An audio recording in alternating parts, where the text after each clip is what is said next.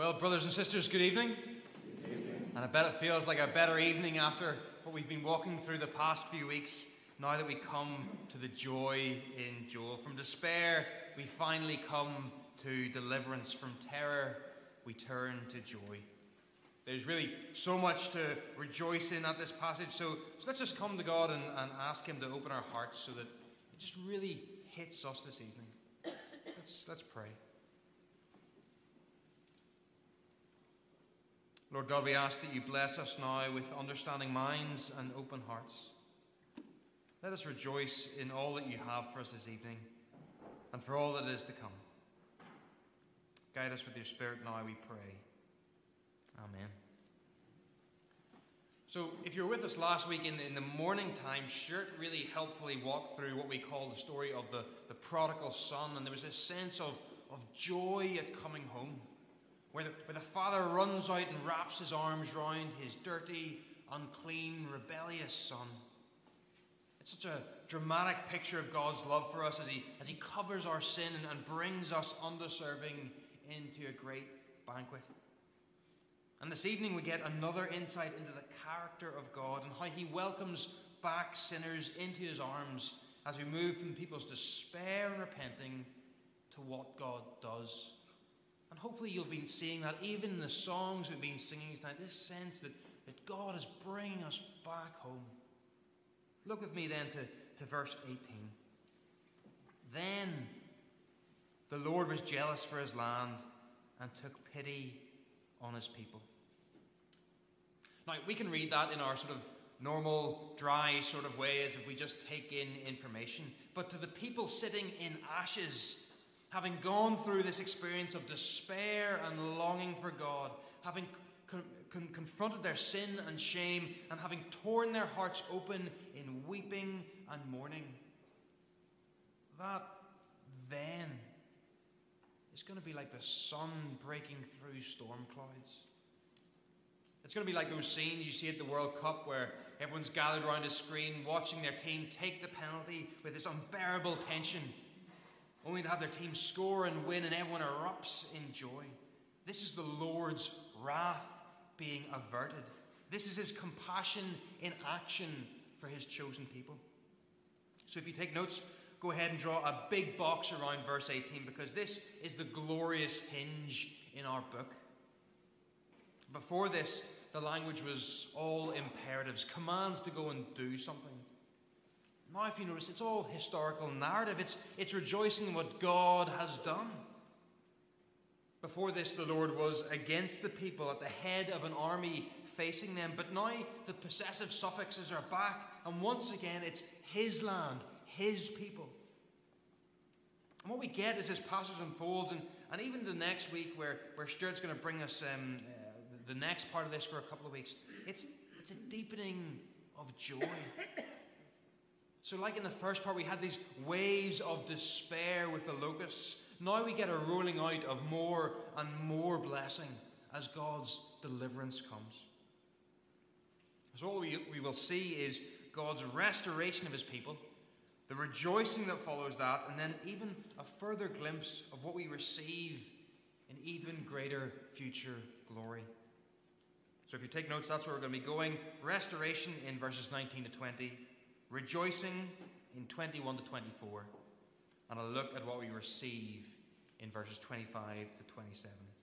And that's going to set us up for how we see the rest of the book. So let's look at, at restoration in verses 19 and 20. So, what we get here is, is the first in a systematic reversal of all that went on in the first half of the book.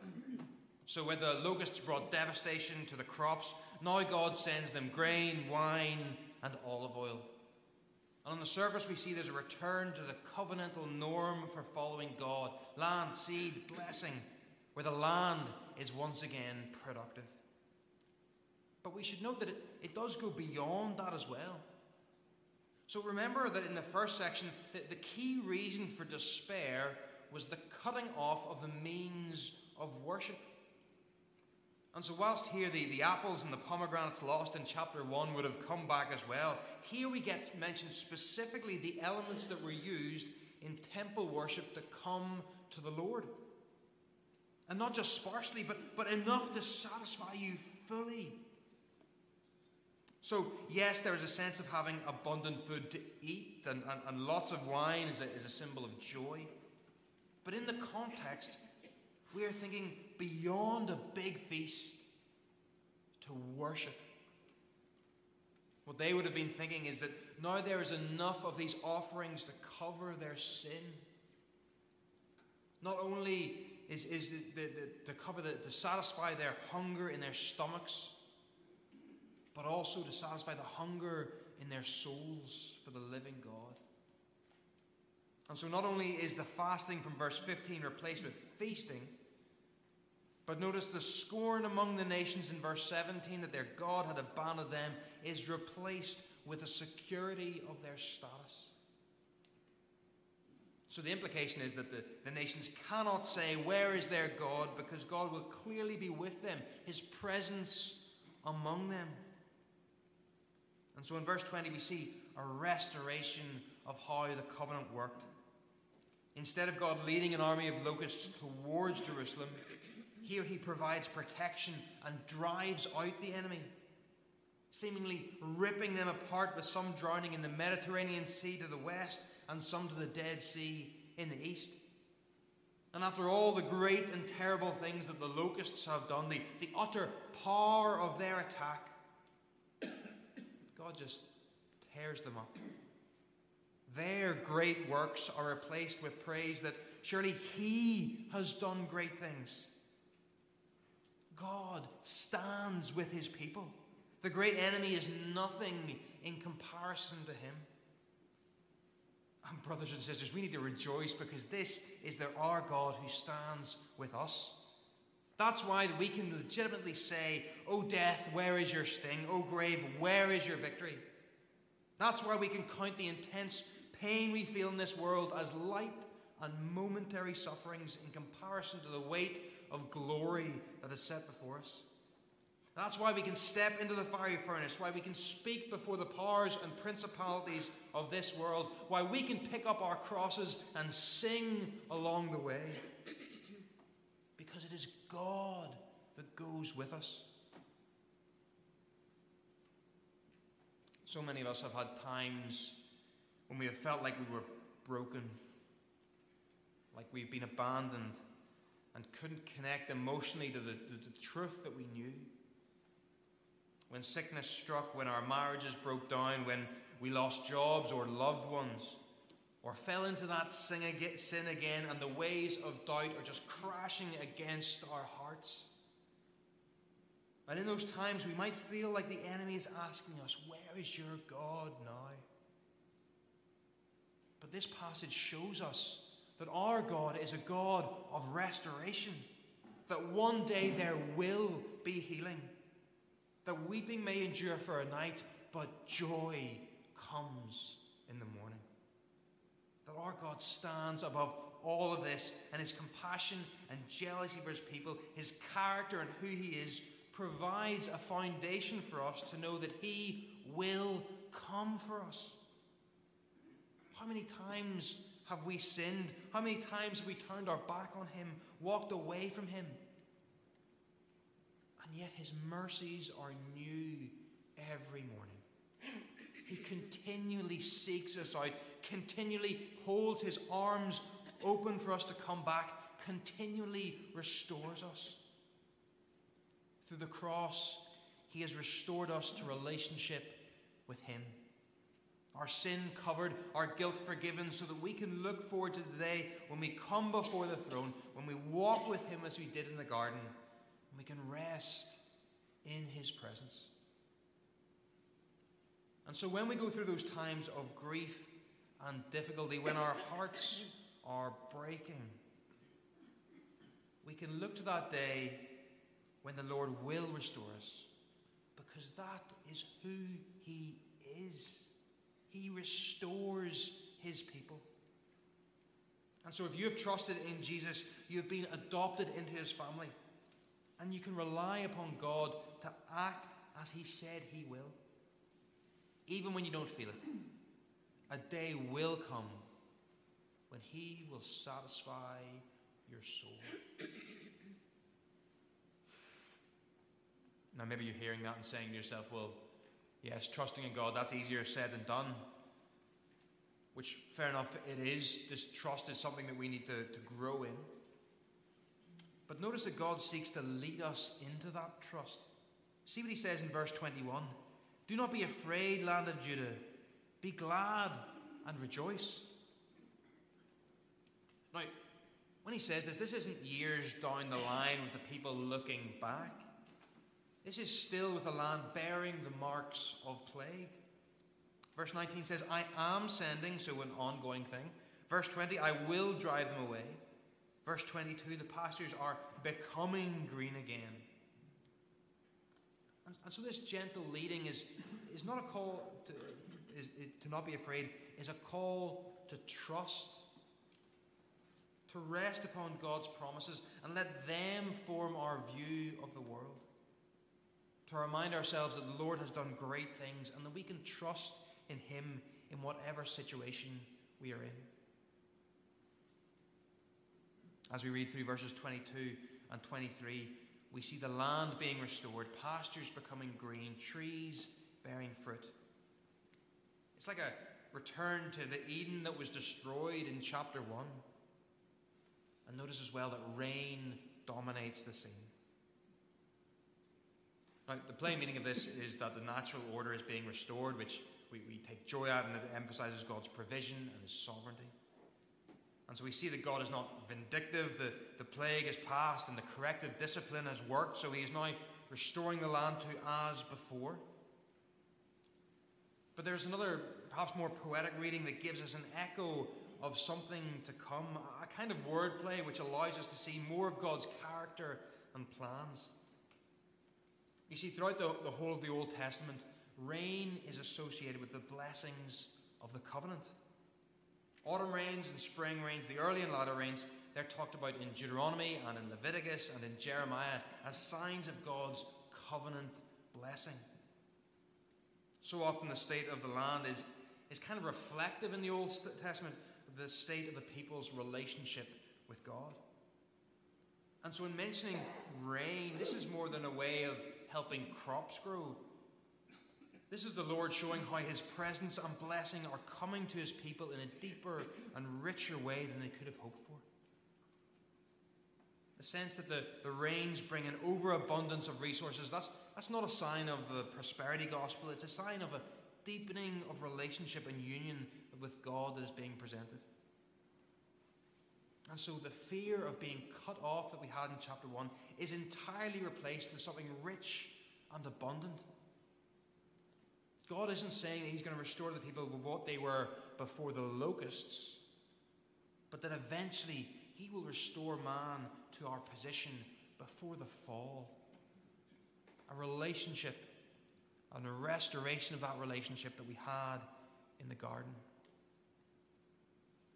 If we look at the phrase, He has given you the autumn rains because He is faithful, that, that could be translated as He has given you the teacher of righteousness. Now, it would interrupt the flow of the passage, so I'm not suggesting we, we change the translation or anything, but, but in the context of what is to come, it's one of those things that just primes us to be thinking of the Messiah. A kind of wordplay the original hearers would have maybe wondered at. It makes us consider the rain not just as a, as a blessing that brings prosperity, but as a sign of how God's offer of grace is going to fall on all. That the coming of the Messiah is like the raining down of righteousness, like streams in the desert, life coming where before there was only death. That what God has for us is not just limited to this world, but actually finds its fulfillment in Him. No wonder they are told not to be afraid in verse 21. No wonder they are told to be glad in verse 23. Because not only are their worst fears being dispelled, but they are being given more than they could have ever hoped for. They wanted to, to come to God, the, the means of worship. And God not just exceeds all that they need for worship, He is giving them the way, He is giving them Himself. God is not stingy with His offer of relationship, He is not standoffish or aloof. His disposition is to provide us with everything that we need to have a meaningful union with Him. So when we consider His disposition towards us in the gospel, we can see that without any action on our part, God sought us out, rescued us, justified us, adopted us into His family, and filled us with His Spirit. He has revealed His will to us through the Scriptures. He has given us the church to bring us into spiritual maturity, and He is molding us so that we can move from one degree of glory to the next. And so, even if we don't always feel it, we have plenty of reason to rejoice because not only have we been forgiven, but we have been richly blessed through Christ's work on the cross and the Spirit in our hearts. We've seen restoration, we've seen rejoicing, but it might be hard for us to really connect with that. For the people who received the promises, who, who saw the locust army destroyed, there's this tangible event to connect with emotionally, to, to allow for their rejoicing. But for us reading this and wondering what it means for us, well, verses 25 to 27 give us a glimpse of what we receive from all these great promises that God gives us. And, and just a note as we're reading the prophets, we can legitimately do that and read these words as being relevant to us because remember, we, we've been drawn to look beyond the near fulfillment here of the locust to the far fulfillment in Christ. So, the day of the Lord that brings deliverance to the people sitting in the devastation, that's an image that points to how the coming of the Lord brings deliverance to his people today and into the future. And so, after verse 25 gives us a sort of summation or a recap of all that we've said about God restoring the people to relationship with Him, we start to get a bit of colour to the hints that we have here about Christ. So, firstly, in verse 26, what we can say by looking at how God, God satisfies his people, how he blesses them so abundantly, is that in Christ we have every spiritual blessing. The coming of Christ didn't just give us a, a hope in this world in times of trouble, but he guaranteed, as Paul talks about in Ephesians, an inheritance in the life to come. And we need to rejoice that that inheritance will lack nothing. What we will get from our Father when we meet Him face to face will not be lacking in any way. The joy will not deteriorate over time. We will not long for another time or place. It will be the full and lasting satisfaction of our souls. The Puritan Thomas Watson said, here, as on earth, here joy begins to enter into us. There we shall enter into joy. Here joy begins to enter into us. There we shall enter into joy. God keeps his best wine till last. On that final day, when the Lord comes, our judgment will be God lifting us up, confirming for all to see that we are his children and that we are welcomed home. That is what is in store for us here in Christ. No separation, no condemnation, but glory. In Christ, our souls will be satisfied. Maybe you're going through sickness. Maybe you're walking with people who are close to that time when the Lord will call them home. So often we can think, what's on our bucket list? What do we want to do and get out of this life? And yes, go and, go and do all that things by all means, but we need to remember that that day that we close our eyes in this life is not our last. But we have a joy that is before us, something to look to and hope in. An inheritance that is coming that allows us not only to, to die well, but to, to live with hope to know that in Christ our souls will be satisfied. But that's not all. It's not just all to come. Not only will we receive that glorious inheritance, but we're also told that we are able now to praise Him. Through Christ, we have access to the Father. So, the great disaster of the book of Joel was the removal of the means of worship. But here we are shown that we will be able to praise our Lord, that we are able to come to the throne room. The author of Hebrews talks about the, the, the, priests at the time, how they had to be continually offering sacrifices, continually performing these rites so that the people could come near to God. But that Christ offered one sacrifice for sin, and that sacrifice was sufficient for him to sit down at the right hand of God. Christ became the perfect sacrifice that enabled us to praise God. Before we come to Christ, our, our sin prevents us from actually worshipping Him. Proverbs says, If one turns his ear from hearing the law, then even his prayer is an abomination. Even if we perform the right things, sing the right songs, attend the right meetings, without coming through Christ, we come like the man in Jesus' parable about a wedding who comes in without a wedding garment. And that man is thrown outside. Without coming through Christ, all our good works are just detestable. All our prayers are offensive and, and, and our faith a mockery. But when we come through Christ, then the Spirit Himself intercedes for us with groaning too deep for words. Because of Christ, our prayers and praise are received in heaven. I was talking with someone who'd, who'd come to church for the first time, our friend come to church the first time, and asked him how they, how they thought of it. He said, Oh, I love the karaoke. and I kind of thought, Yeah, that, that's kind of what we do, isn't it? But it's also not what we do. Because when we sing songs here, we don't sing the songs we, we just like to sing. Hopefully, you like the songs we sing, but that's not why we sing these songs. We sing because we are caught up with God's people here and in every corner of the world and the heavenly host around the throne who sing, Holy, Holy, Holy. We are caught up in praise for our God because our Lord hears our praise. We don't come and and just hear our voices echo off these walls. We come before the throne. That is what we do in corporate worship, and we can do that because of Christ. So, if there's a time, an evening like this when it's raining, and you think, Do I want to go out? Do I want to have some karaoke tonight?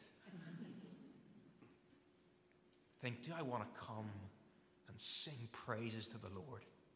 Because that is what we do through Christ, we are able to come into the throne room of the King.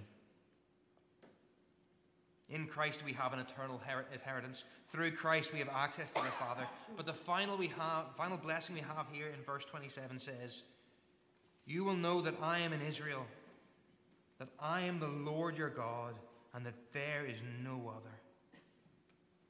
And maybe for us reading this, we might hear an echo of Jesus saying, I am with you always, even to the end of the age. Because with Christ, we have communion with God. And maybe we've been inoculated against the wonder of that from years of assuming that we're in the club because we just do the, the Christian thing, or because maybe it's just so obvious to us that we are saved and we are children of God. But when we preach the gospel to ourselves and realize just who we were, were and who we are without Christ, just what our sin deserves, then we will know the impossibility of what we have. The sheer outrageous nature of grace. More than all the blessing of this world, more than anything we could imagine, this is our treasure that we are united to Christ, united to God. Anytime we turn our hearts to prayer, God hears. Anytime we open our Bibles, God speaks. Anytime we need Him or look to Him or call out to Him, He is there. We don't need to go through anyone. We don't need to prepare ourselves in any way. With Christ, we have a direct connection to God. The people at the time couldn't have imagined what this blessing would bring. They couldn't have seen what a pale reflection that they have compared to what we have now.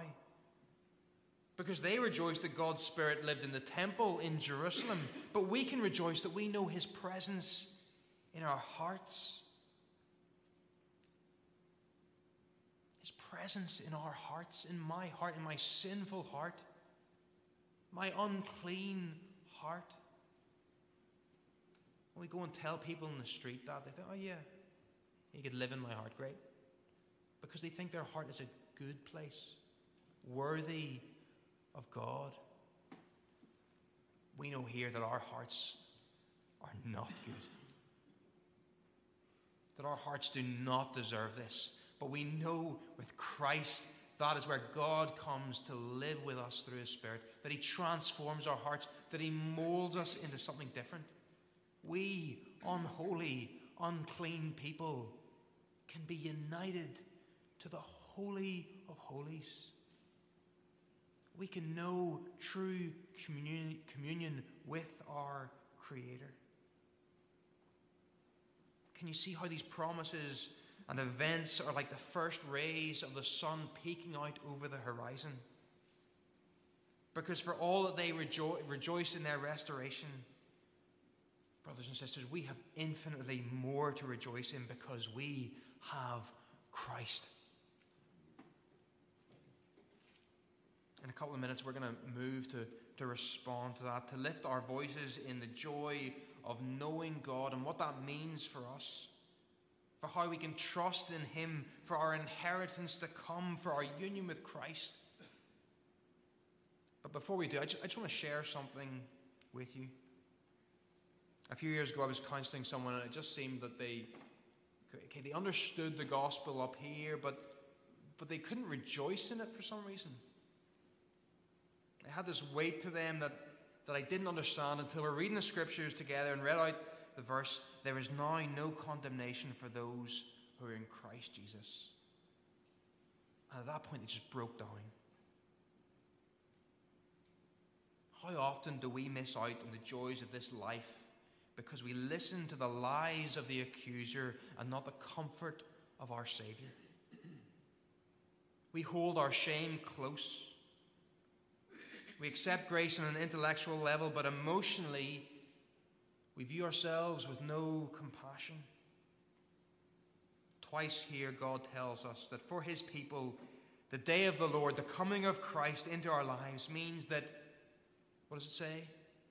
Never again will my people be shamed.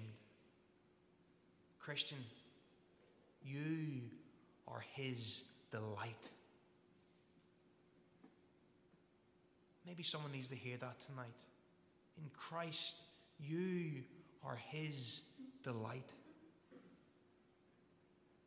However we're feeling here, rather than looking at, at our worldly situations or our internal feelings as a barometer for blessing, we need to get used to seeing our worth, our identity through the joy that is God's grace in our lives. We need to know that He has bought us at such a great cost and that whatever comes our way, however we feel, He will hold us fast.